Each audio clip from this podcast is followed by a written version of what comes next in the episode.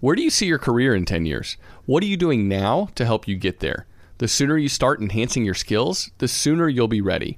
That's why AARP has reskilling courses in a variety of categories like marketing and management to help your income live as long as you do. That's right. AARP has a bevy of free skill building courses for you to choose from because the steps that you choose to take today will help you to love what you do in the future. And that's why the younger you are, the more you need AARP. Learn more at aarp.org/skills. In recent weeks, we've really focused on some ways that listeners can boost their income. Uh, so whether that's through starting your own side business and growing your network, like Hala talked about, or when we talked with local realtor Alan about diving into investing in real estate, well. What better way to test the waters? While you are away, your home could also earn extra income. That's right. Your empty space could be an Airbnb while you're traveling, because that's all you need to become an Airbnb host. It's a lot easier than you think, and you don't need to Airbnb your entire house. You can just host your extra spare room. Your home might be worth more than you think. Find out how much at airbnb.com/slash host. Xfinity has free premium networks for everyone this month, no matter what kind of entertainment you love. Addicted to true crime? Catch killer cases and more spine-tingling shows on A&E Crime Central. Crave adventure? Explore Asian action movies on Hi-YAH. Searching for something extreme? Check out skating, snowboarding, and more on Fuel TV Plus, the global home of action sports. And find crowd-pleasing bops on iHeartRadio's Hit Nation playlist. There's new free shows and movies to love every week. Say free this week in your Xfinity voice remote. Welcome to How to Money. I'm Joel. I'm Matt. And today we're talking AI tax help, lawless libraries, and mortgaged forevermore.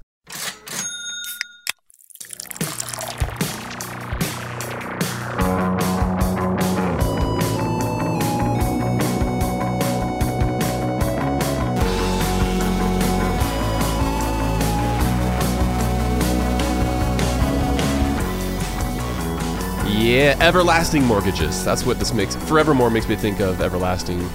Was it Gobstoppers? Oh, yeah. Did you ever eat that candy? I like those candies, and Willy Wonka still remains the original one, one of my favorite movies. I consistently would put it in my mouth, enjoy it for like ten seconds, and then bite down on it and like crack my, you know, Yeah. completely rock my jaw. Have to go to the dentist. Luckily, I never did uh, crack any teeth. But this is our Friday flight, and we're going to cover some of the most pertinent headlines that we came across this week, the ones that we think that you should be paying attention to. And I don't want to give away the punchline, Joel, but you got something in the mail Yes. recently. Yes, I did. So Uh, this actually ties back to a story we talked about on the Friday flight. I don't know, a month ago. Was it a month ago? And things okay. are things are getting worse in the realm of getting a passport. passports. Yes. So we, we've about. talked multiple times about this. How actually now you can file for renewal online to get a passport, which makes it so much easier. Sucks up less of your time, uh, but wait times are getting longer and longer and longer to get your passport. I actually submitted mine in January before those wait times increased, but I still experienced much longer than average uh, wait times, and so As in, you weren't sure if you were going to get your passport in Right. time for us to, to travel. Because even just Next month. still last week uh, on the site when you logged in to get your status, it still showed Nope. received. and I was like, wait, it's been like 10 weeks and it still shows, it doesn't even say being processed. So I was worried. I reached out to, and this is something I want to let everyone know that you can do if you're having issues with your passport, my local congressperson mm-hmm. and they have literally people on staff who can help check in on the status and reach out to the state department on your behalf. So if you have submitted for a passport even if let's say you didn't do it in enough time i did. I left plenty of time. There was still just nothing being done on that front so i reached out proactively just to kind of get the ball rolling. It's a worth uh, filling out. They even have sometimes on their site literally a form you fill out, you submit to them. because they know that folks Yeah. are looking to their local legislator, their Yeah. local representative to, to be able to handle that. it's one of their main constituent Yeah, services. It's like one of the, that they provide. One of the few. Th- well, you can you can like go on tours and stuff of you know their office and Right. Well, if you're interested in that kind of thing. Not my thing. Although I might go up there just to give a hearty handshake and thank you. But Yeah. um, so that was really really nice. You should. They got the ball rolling, and I've got it in plenty of time because we still don't leave for a few more weeks. Yeah. But it's one of those things, man. It's just like that. You got that little cloud hanging over your head, Mm-hmm. pigpen style, and you're just kind of like freaking out. Am I going to get it? Uh, because it's yeah, that's an important thing. You can't leave the country. You waste those plane tickets if you don't get it in time.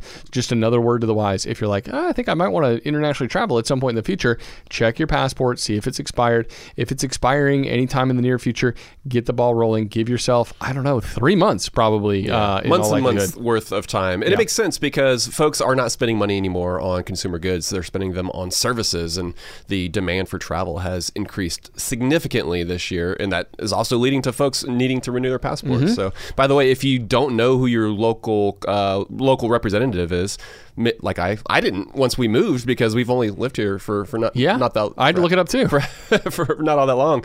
Uh, but the government actually has a really like a surprisingly easy to use good website where you just punch in your area code and they're like. Here he is. Here she is. And here's their website. So we can we'll make sure to link to that in the show notes.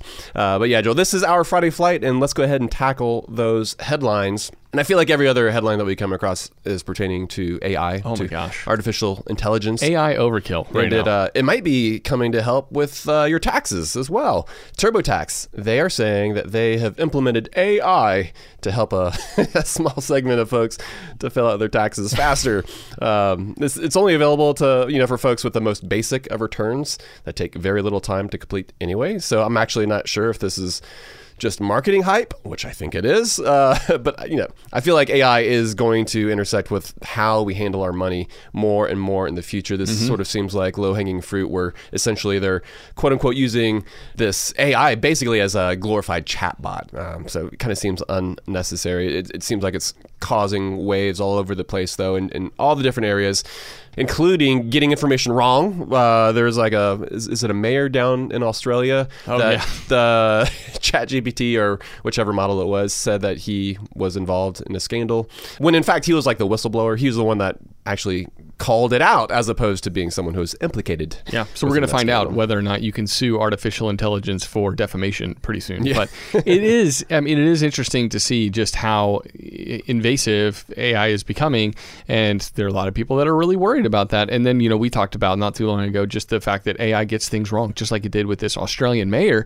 and how if you ask AI a question, chat, ask Chat GPT a question, it's like pretty amazing on a lot of fronts sadly it's not up to date on the newest and latest for everything. And so you have to be careful. You have to take it with a grain of advice. If you're going to it with a money question it might spit you out something awesome but it might give you inaccurate information too. So be careful when you're using ai still. But uh, yeah i'm curious to see what it holds for our future. I'm sure you and i will be talking about it more and more on the show. But uh, on the subject of taxes matt since you were just talking about that the wall street journal highlighted a little known way to lower your tax liability which I thought was important to mention here. It's not something we've really talked much about on the show. I'm not sure if most people know that there's a zero percent capital gains tax on investment income up to a specific earnings threshold. That rate is available basically to individuals who make less than $44,625 a year and joint filers who make $89,250 in in 2023 specifically. And basically, if you sell investments that have risen in value, but your AGI stays underneath the threshold, you don't owe any tax on the gain. And so if you make more uh, than that, you suddenly enter into the 15% capital gains tax bracket. If you're a super high income earner, you could owe even more, like 20%. But low earning years can be a great time for things like Roth conversions or to sell certain assets in taxable accounts to minimize taxation. It just, it's worth pointing out since tax day uh, is basically beginning of next week, there are all sorts of creative ways to lower your tax bill. And this is just kind of one other tool you can add into your arsenal. That's right. Yeah. All hope is not lost if you have realized some gains Yeah. from your investments. Uh, let's talk about the local library because we've all gotten more and more used to using digital media. Uh, it's particularly true of how it is that we interact with the library. Our family goes in person largely for the kids. They like checking out their books and setting it. Your kids use like the digital scanner. Oh, yeah. I don't know how it works. The scanner's awesome. Like literally, you just set it under there, and somehow it knows what book it is. Well, you can stick a whole stack of books at one time, and, it- it, will register all of them. Yes, it, which it is impressive. It blows my mind. Well, I will say going in person to the library is is great for a few reasons. There's even great like educational games, but just walking around seeing all the books, and it's just a, a nice environment to be in. It's to a fun experience. It's a it's an outing as opposed yeah, to especially a rainy weekend afternoon. Like that's the place to go. yeah. But uh, I know like you and me both. Like we are reading more ebooks. We're listening to audiobooks specifically via the Libby app almost exclusively. I use the Hoopla app as well because sometimes there's some titles that aren't on Libby that I find on Hoopla. But a new court ruling, if it's not actually overturned via appeal, is going to make it more difficult and more expensive for libraries to be able to disseminate their digital media, their ebooks, their audiobooks. Basically, libraries wanted the ability to digitize physical books that they currently have in printed form instead of buying more expensive, newer digital editions that they actually don't even buy that they're technically renting for Yeah. an allotted They're like period of time. Yeah, which sucks. Yeah, it's not even lease to own. It's like it's. Uh, and so the court said that this would harm publishers, and they uh, they put the kibosh on this tactic, and specifically, like what seems crappy about it is the fact that it was uh, they sued is it the Internet Archive because they were essentially renting out multiple copies of the one printed form that they had, and so for a while there, it seemed like they were operating under this like little known rule where it's just like okay, yeah, you have it one digitized digitized copy of the physical copy that you have, maybe we'll let that slide. But then they started loaning out multiple copies, and that's basically where lawless libraries will no longer be able to operate. Yeah, I mean, uh, You got to have rules, you That's know. right, yeah. It's not the Wild West. even libraries can get to whatever they want. But yeah, I'm, I'm not a lawyer or anything like like that. You Matt, you aren't you aren't either. And so I don't really know necessarily the finer points of this case. But I mean, as somebody who's kind of a library lover, library advocate, and guy, guys, we just really like the role that libraries play in our communities, right? So it, it sucks. It sucks to see this because the prices are mounting for libraries, largely because the, digital rights to many of these titles are just a lot more expensive. And like you said, you're leasing, you're not owning if you're a library. And so even as most library systems have been spending more and more on ebooks and audiobooks, they just can't keep up with the demand. That's why the wait for the newest Davis David Sedaris book that I finally just got in my hands was like 18 weeks, right? I mean, it just takes a long time. So it's frustrating from that standpoint, but it also is kind of part of the deal. If you want to save money, you got to wait for that stuff That's true. oftentimes. But this ruling really only ensures that library budgets are going to continue to be constrained and that they won't be able to provide enough digital resources for their patrons. So I hate to see that. By the way, on the library front, the Overdrive app is shutting down on May 1st. Matt, you mentioned Hoopla. We've talked about Libby. Those are two of our favorite library apps. But if you are an Overdrive user, it's going to be shut down pretty soon. And so just switch over to Libby. Make sure you download that, stick in your I didn't even know uh. Overdrive was still available f- Yeah. uh, out there, but evidently, yeah, Overdrive was like the granddaddy yeah, to, to Libby. But I think a lot of people just never moved over, and so if you're still using Overdrive, like, well, you won't be able to soon. Yeah. Well, by the way, one other random tidbit of library information, but you can pay to join other library systems, even if you don't actually live there. Uh, the Times kind of talked about some of the additional benefits that come with joining your local library, but you can also join non-local libraries as well. Uh, like the houston and the queens public libraries they let you pay $40 50 bucks respectively. So i'm not sure if they've got more digital content available. But if they do it actually might be worth the additional cost. But th- at the same time this is i mean it's kind of a slippery slope when it comes to finding content because it's not solving the problem with your local library. Yeah. because if that dries up and like you said the ability to go there in person it doesn't necessarily solve that problem Mm-hmm. and all of a sudden it looks like this pay for service which is something that we could do anyway when it comes to joining audible or the many different other ways that we can acquire media uh, with, within our lives Well, it's probably worth mentioning too that if you if you want to be able to get those books more quickly, getting physical books from your library probably makes sense because fewer and fewer, fewer people are doing that. More people are opting for the digital versions. got to zig when other folks are so zagging man maybe if I had gone for the physical copy, I could have got my David Sedaris book in a week or so. That's true. But I went. I wanted the audiobook, and so it took me a lot longer. But I will say his audiobooks are better. Be able to he hear him them. read it is, Yeah. is like half of the joy. It is. It is. But Um, if you're looking for other ones, not not being read by someone awesome like that, then yeah, you go for the physical copy if you want to get it more quickly. Yeah. Well, okay. I'll, I'll give one more argument too that I came across uh, for publishers essentially not being so hard on libraries is because like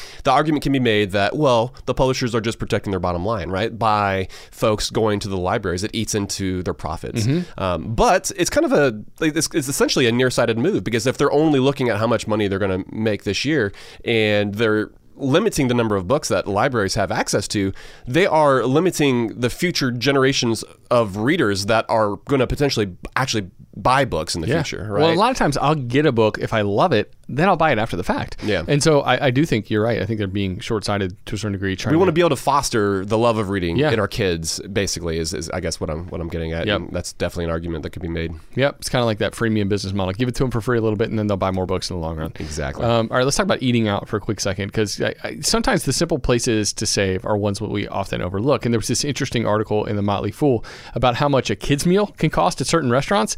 Matt, I know you are keenly aware of this too because you have four children. I have three, and so when you go out to eat with kids, it just changes the ball game. Depending on where you go, it, it, the bill can skyrocket based on how much we're, we're paying for kids meals. It makes me think. Okay, so you, you said how it just changes the game. It makes me think of the difference between a vacation and going on a trip with your family. Because like when you don't have kids, anytime you go on a trip, it's a vacation. Yeah. But when you go with kids, it's a trip and it takes work. That's that's what it's like when you go out to eat. Like Yeah. because when you don't have kids and you go out to eat, it's it's fun basically no matter what. But it's yeah, there's there's not only does it cost a lot of money, but it's a lot of work in Right. order to, to go out go out to eat with No, it is. So you think twice before you take the whole family out on Yeah. multiple uh, for multiple reasons.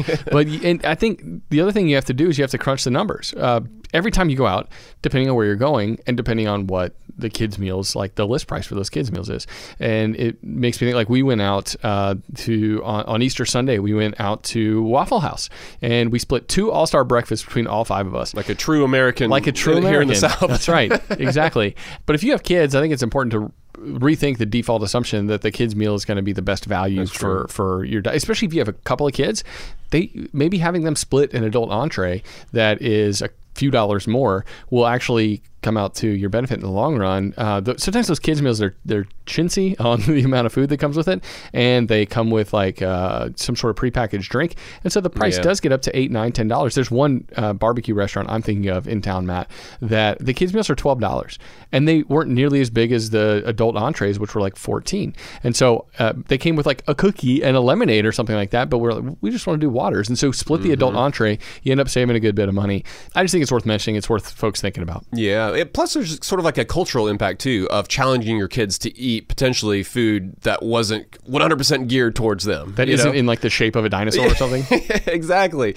Um, I think there's a lot of parents who might be thinking, well, my kid's not going to eat like the normal food. Like they need the kids' meal. But I mean, if you don't challenge them to kind of rise up to the occasion, I don't think they're they're, they're never going to grow into that as opposed to you sort of setting that as something that you would like to see them grow into, I guess. Again, sometimes it's the same food, but it's just a much smaller portion, and you're getting ripped off. Off, but you're buying it because it's the kids' meal. Just because it's labeled that way doesn't yeah. mean that you need to get it for your kids. On, on the fast food note, I want to get your take here. I saw a tweet uh, recently castigating fast food restaurants for hiring "quote unquote" minor children.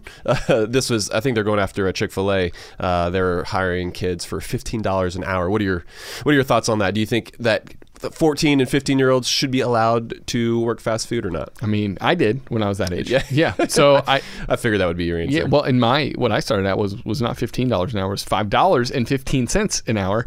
So uh, I Back in my day, know- yes, exactly right. How that dates me for sure. But I think it's actually uh, I'm surprised at that person's take because I think um, yeah, working it as feels like an incredibly privileged take. I mean I don't to- want to like say eight that, year like, olds in the mines or anything like that, but to be in fifteen. un- unhealthy conditions. Right, right. But I think 15 year olds working in fast food is a good learning environment, Yeah. make some side cash. And what better way for kids to learn about money than to actually make some of it and then either make mistakes or learn how to do the right thing with it Yeah. with money that's theirs because they earned it. Well, and plus, yes, give them the option. To, I'm glad it's just available there for kids. Like this, this doesn't mean that all kids who are once you turn 14, you have to start working uh, a full time. you do if you live under my roof, Matt. part time job outside of the house. But I really do like the fact that that exists for the families and for the kids out there who might want to do something like that. I learned a lot of responsibility working at age 14, 15. And it's a different kind of interaction you have with a direct manager, a supervisor, Yeah. than with your teacher at school. And so it's definitely, you got to show up on time. I, I learned about being two minutes late and how that's a big deal, you know? And so there Mm-hmm. were all sorts of, Did your pay docked? no, fortunately not. But like, you lost your the- lost your free drink. you get that talking to man and it's just it, it's helpful to there's just so many different things you learn working in a real work environment and i know some people would say well they've got the rest of their lives to work yes but just a few hours a week it's a great way to start. yeah is a great way to start you don't need to you don't need to like they don't need to be working 20 hours a week when they're juniors in high school i don't think but but you know a, a 10 hour week job for some side uh, income and to learn some yeah important life lessons i think can be good Yeah. One other quick small thing. Did you see that uh, uh, Sam's? So everyone knows we're big Costco fans. Yeah. But Sam's Club, they're offering their membership for a year for ten bucks. Uh, if you if did you, see that. If you join between now and I think next Wednesday, what you- what are your thoughts? I You- mean- you gonna join? i think i probably will 10 bucks Really? why not i mean well they, for us, it's further, but actually, it's probably closer to y'all's place. Yeah, I wondered how For us, often- we're for, yeah. I was thinking it's worth it just because when I drive by there and their gas prices are, are the cheapest around, that depending on where I'm Are at, they? I might fill up there. I mean, they're Oh, about yeah. as cheap as Costco, if right? they are. But um, We never we never drive past that Sam's. Well, so. I- so just anybody out there who's like, oh, I've been thinking about joining Sam's, but I don't want to Hey, fork got- over the 55 bucks or They got, whatever. they got hot dogs too, right? Yeah, they, they do. But it's only 10 bucks right now for the next few days. But I'll also say this I don't think Sam's has the same uh, cancellation policy on a membership as Costco does exactly. But if you join Costco and you're like, I just don't know if it's going to be worth 60 bucks. Well, the great thing is, if it's not worth 60 bucks to you, if you don't get enough value from it, they'll give you your money back. So mm-hmm. I, I, that's just it's great that Sam's is offering ten dollar memberships, and I think if you are interested, this is a great time to kind of join a warehouse club and Ten see, see what you think. Is not all that much money. Yeah, it's like low table stakes for sure. But it's also important to note that yeah, you can join Costco too, and you can always get that money back if you hate it. Which if you hate it, send me an email. I'd love to hear why because I love it. But uh, Matt, we've got more to get to on this episode, including a new mortgage product that could be really dangerous for a lot of people. We'll discuss right after this.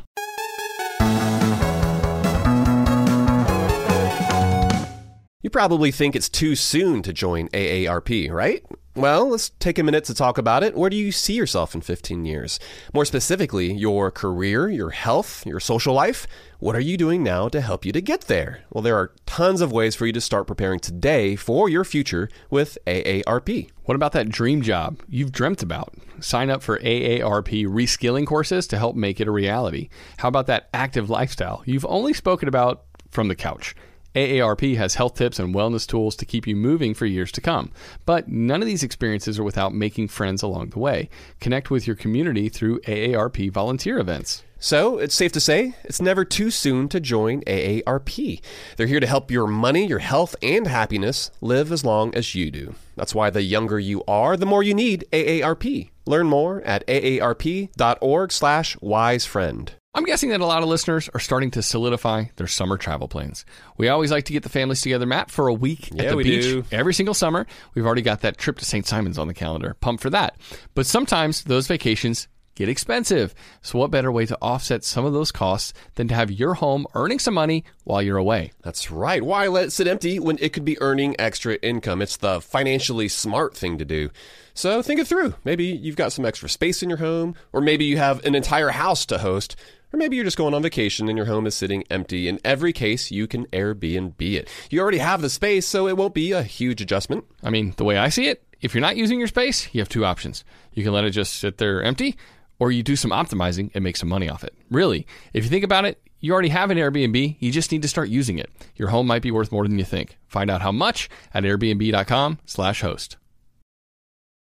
Let's say you've been listening to the podcast and now you're finally ready to start implementing some of the uh, the financial morsels that we're dishing up. Maybe you are trying to save up some more money for a down payment on a house, or maybe there's a big vacation that you have been dying to take. Well, the money app Monarch. They make it so easy to help you to reach your financial goals. That's why the Wall Street Journal, they named it the best app for growing your savings. Monarch is the top rated all in one personal finance app. It gives you a comprehensive view of all your accounts, investments, transactions, and more. Create custom budgets, track progress toward financial goals, collaborate with your partner even.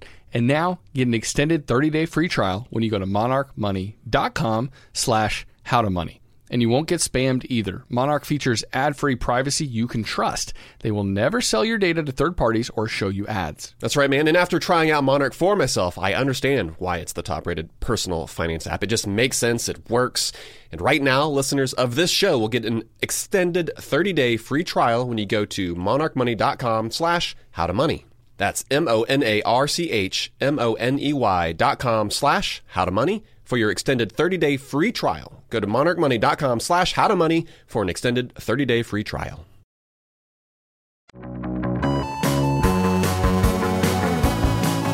We are back, and as everyone knows, it is now time for the ludicrous headline of the week. This one actually comes from listener Richard. Thank you for sending that one our, our way, Richard. Uh, but this is from MoneyWise.com, and the headline reads Rich young Americans have lost confidence in the stock market and are betting on these assets instead. the, the gist of this article is that millennials have given up on investing in stocks, which is just not true. But aside from that, my, my, honestly, the, the biggest problem with this piece, and I don't, I'm not, Richard, he didn't mention this, uh, is that it's a sponsored article. This is a sponsored piece of content that does a terrible job of telling you that.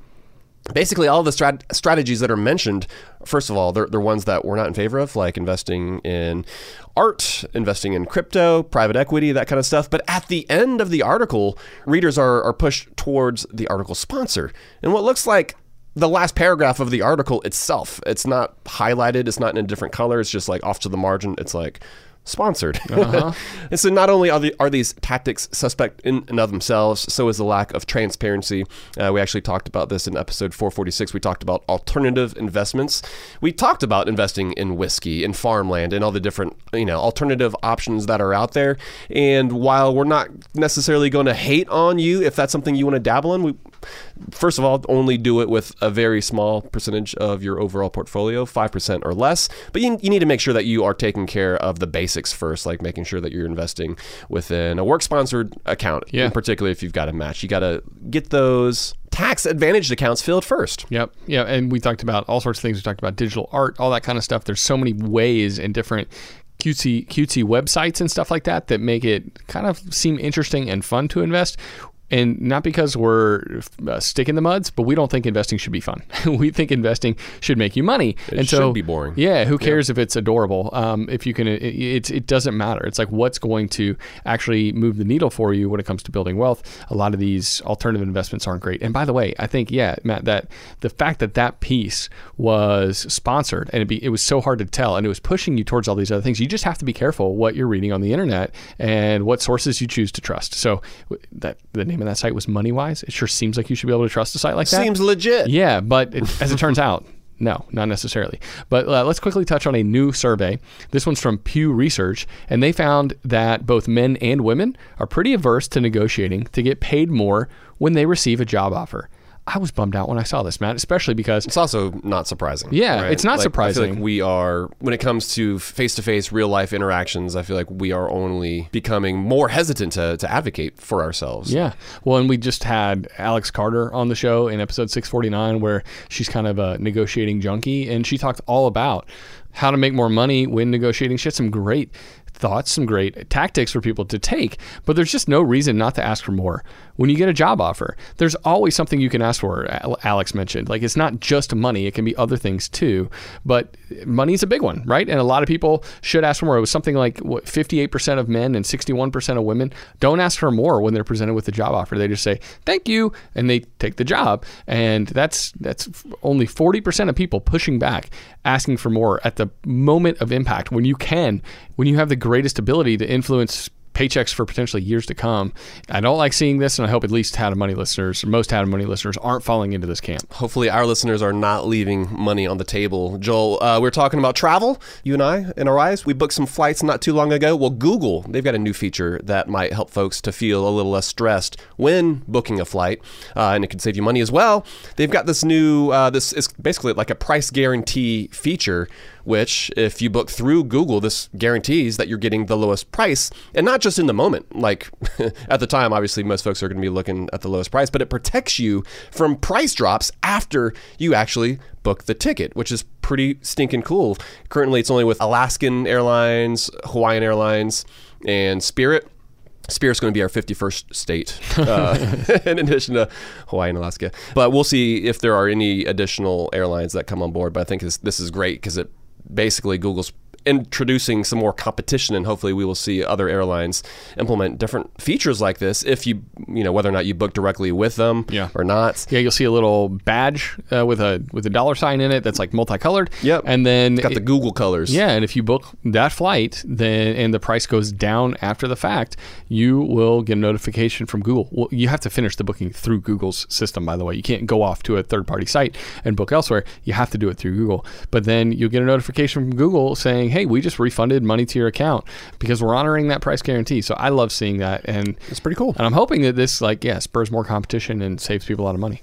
Matt, let's talk about mortgages for a second because Everlasting mortgages. uh, yeah, there have been some headlines floating around that probably confused a lot of people. It confused me initially, I'll admit, when I was kind of looking into it. And that is headlines floating around about 40 year mortgages and those becoming a new reality. The FHA has approved new 40 year mortgage rules. And this might excite a lot of our listeners because they might say, hey, listen, um, housing affordability has gotten out of whack. Yeah, if I can extend that payment out over, over 40 years, that might help me be able to actually finally be able to purchase the house I'm hoping for. But a couple things on that front. One, not so fast. Uh, 40 year mortgages, like the, the what they have been approved for is for loan modifications for people who are potentially going to you know, file for foreclosure. So instead, Folks who are facing har- financial hardship. yeah. So if they're having a hard time and foreclosure seems to be the only option, a modification extending the loan terms is one of those possible outs for those people.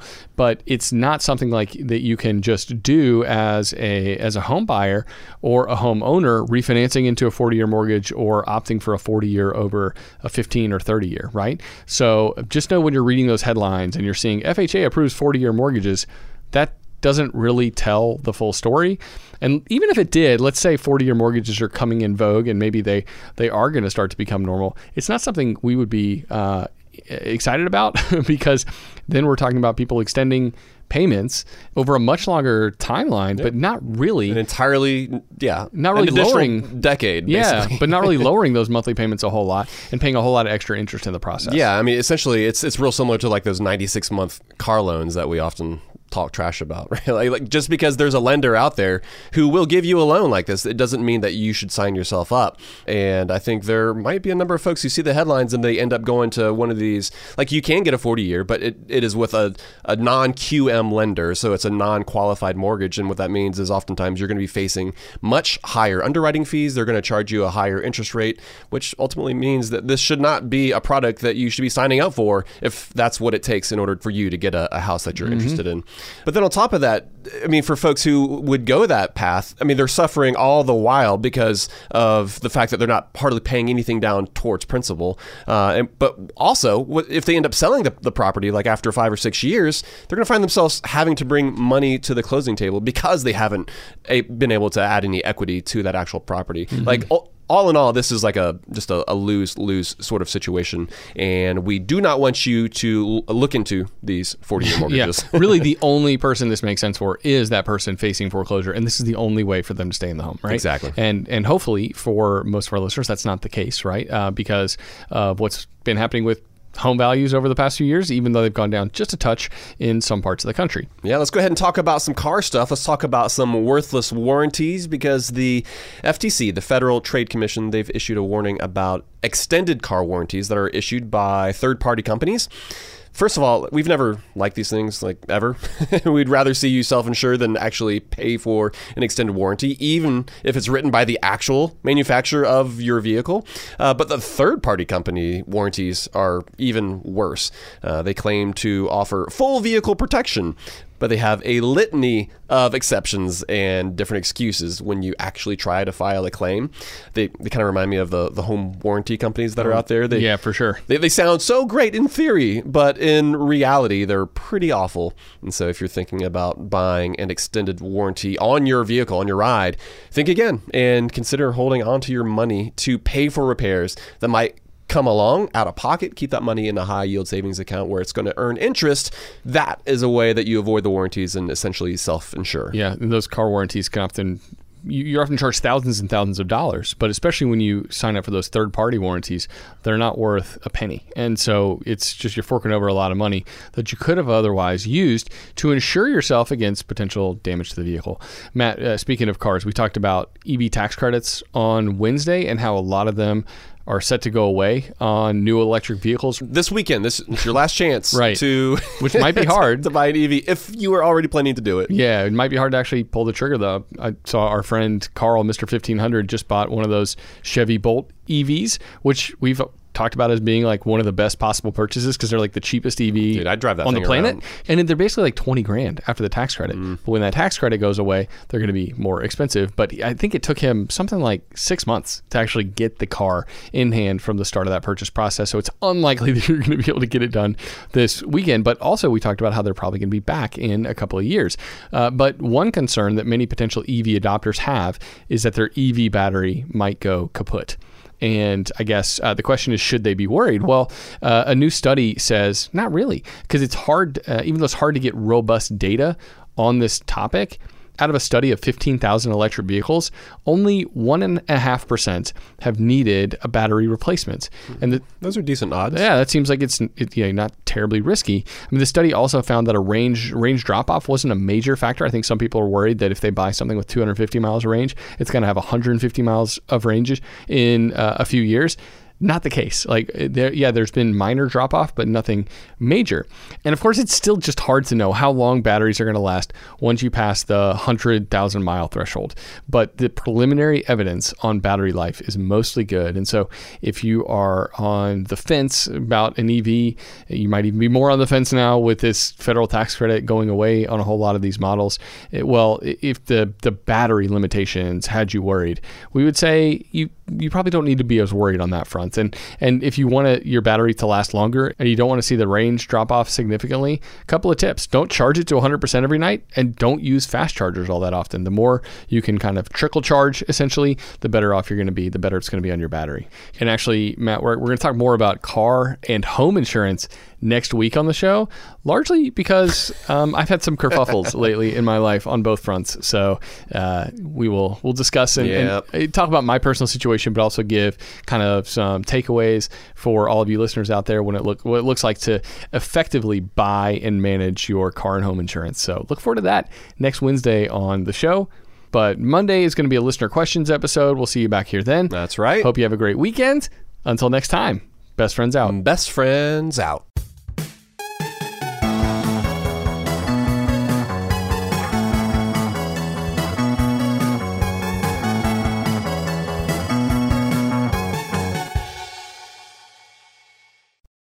Xfinity has free premium networks for everyone this month, no matter what kind of entertainment you love. Addicted to true crime? Catch killer cases and more spine-tingling shows on A&E Crime Central. Crave adventure? Explore Asian action movies on Hi-YAH. Searching for something extreme? Check out skating, snowboarding, and more on Fuel TV Plus, the global home of action sports. And find crowd-pleasing bops on iHeartRadio's Hit Nation playlist. There's new free shows and movies to love every week. Say free this week in your Xfinity voice remote.